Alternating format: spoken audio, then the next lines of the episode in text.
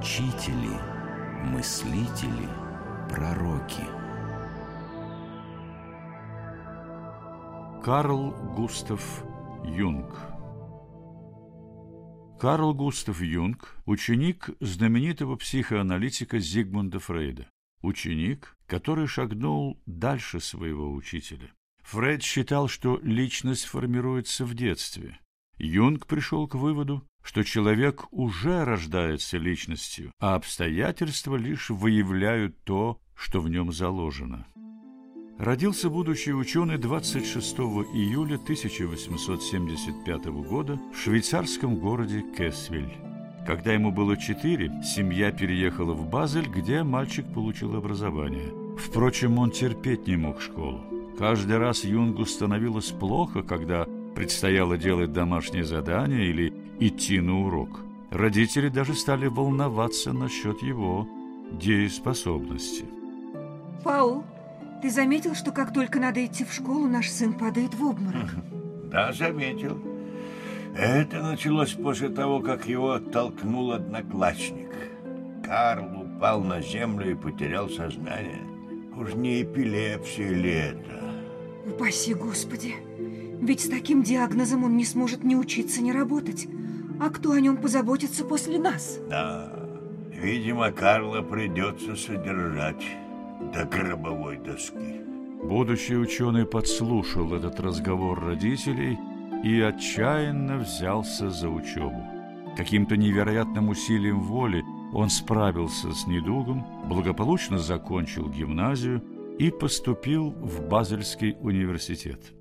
Изначально Карла Юнга увлекали медицина, антропология, астрология и даже спиритизм.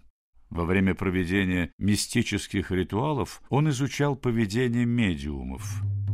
Карл часто садился в круг с другими участниками сеанса, чтобы наблюдать за общением с духами. Дух Наполеона Бонапарта, явись, пожалуйста, к нам.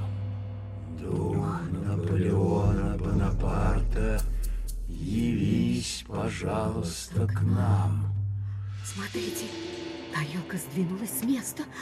Неужели он здесь? Да, да, да, да, он здесь. Тарелка двинулась в сторону положительного ответа. А? Дух Наполеона Бонапарта, готовы ли вы общаться с нами? Смотрите, что это с медиумом происходит. Ой, мамочки, у него припадок. Мне страшно. Надо заканчивать сеанс. Да? Ой. В университете Юнг продолжал изучать медицину. Но чем ближе было окончание учебы, тем больше он понимал, что не хочет быть ни терапевтом, ни окулистом, ни лором. Найти выход из положения Карлу помог случай. Буквально перед выпускными экзаменами ему попал в руки учебник Крафта Эбига по психиатрии. Внезапно мое сердце сильно забилось. Меня будто озарило на мгновение, и я понял. Вот она, вот она моя единственная цель – психиатрия. Именно в психиатрии я увидел поле для исследований – как в области биологии, так и в области человеческого сознания. Такое сочетание я искал повсюду и не находил нигде. В 1900 году Карл Густав Юнг начал работу в Цюрихе в психиатрической лечебнице под началом знаменитого в те годы врача Эгена Блейера. Эта практика позволила Юнгу собрать клинический материал. Наблюдения за больными дополнили его опыты во время увлечения спиритизмом. Данные исследования ученый включил в свою первую книгу о психологии и патологии так называемых оккультных явлений. Карл Юнг все чаще обращается к трудам врача и психиатра Зигмунда Фрейда. В 1906 году Юнг решился отправить Фрейду свою новую книгу «Изучение словесных ассоциаций». И это стало началом дружбы между двумя великими учеными. Когда они впервые встретились лично, то проговорили больше 12 часов подряд. Для меня крайне важно, чтобы после меня остался хотя бы один человек, способный продолжить мое дело. Ну что, еще пару лет, и ваши труды будут признаны во всем мире. Молодой человек, вы даже не представляете, как на нас ополчился весь цвет медицинской науки. Но, вероятно, все дело в вашей интерпретации клинических данных, слишком заостренной на сексе. А, может быть, предложить оппонентам более обтекаемый термин? Э, ну, например, либидо. Либидо? Интересно. В 1903 году Карл Юнг женился на богатой наследнице Эмме Раушенбах. Довольно скоро он стал отцом большого семейства, четырех дочерей и одного сына. Но это не мешало Юнгу иметь романтические отношения на стороне. Считается, что самой большой страстью его жизни стала пациентка из России Сабина Шпильрейн. Сабина Шпильрейн стала единственной пациенткой Карла Густава Юнга, которая не только благополучно исцелилась, но впоследствии и сама стала психоаналитиком. Их роман длился семь лет. Карл, ты ведь никогда не уйдешь от жены? Никогда? Впрочем, я этого и не хочу. Почему она должна страдать? Раз ты женился на ней, значит, она этого достойна. Но у нас с тобой все по-другому. Эмма не может, как ты, угадывать мои мысли, и ей нет дела до моих научных интересов. Как тебе кажется, если бы ты был свободен, ты бы женился на мне? Конечно. Да, конечно. А я хочу быть свободной, и поэтому должна уехать от этого сумасшествия. Любовь – это не сумасшествие. Уместно ли вообще здесь слово «ум»? Это и свет, и тьма, конца и края которым никогда не будет, и никому не избежать этой таинственной силы. В 1910 году Карл Густав Юнг ушел из психиатрической клиники, несмотря на высокий пост клинического директора.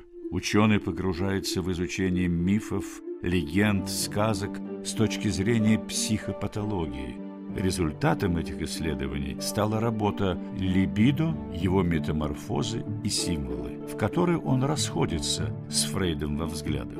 Он систематизировал свои знания в теорию, получившую название «аналитическая психология».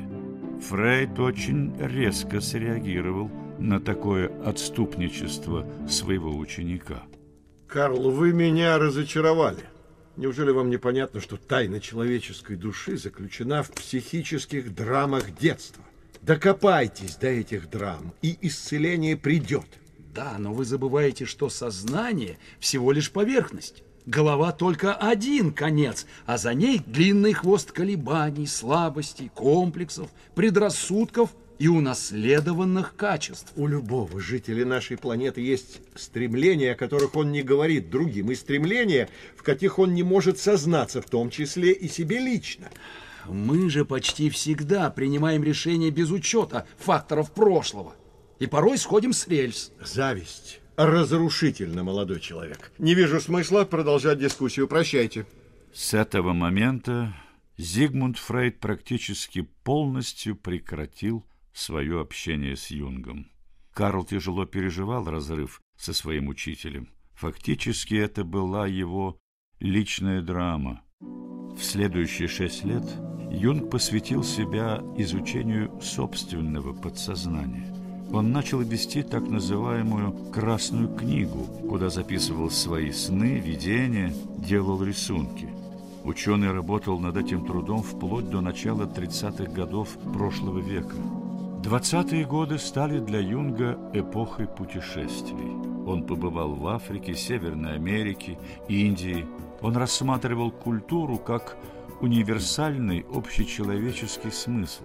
Тогда Юнга увлекали восточные гадательные методы. Особенно его заинтересовал китайский трактат «Книга перемен». Ученый даже познакомился с переводчиком этого философского труда, известным профессором, знатоком китайской культуры Рихардом Вильгельмом. Господин Юнг, ваши суждения поражают меня. Такое ощущение, что вы прожили в Китае очень много лет. Ну, что вы, господин Вильгельм. К сожалению, мне так и не удалось побывать в Поднебесной, пока я сумел добраться только до Индии. Странным образом ваша типология совпадает с наидревнейшей китайской мудростью.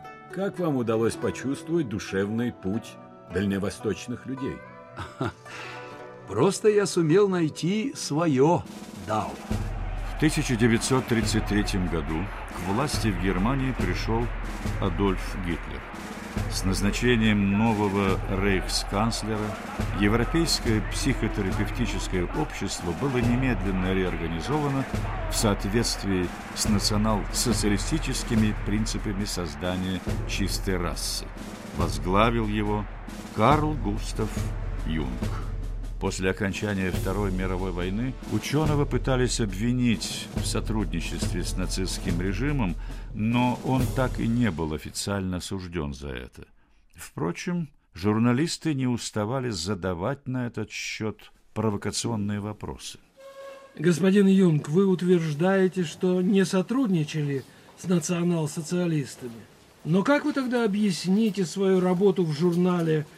По психотерапии и смежным областям, который поддерживал национальную и внутреннюю политику по очищению расы.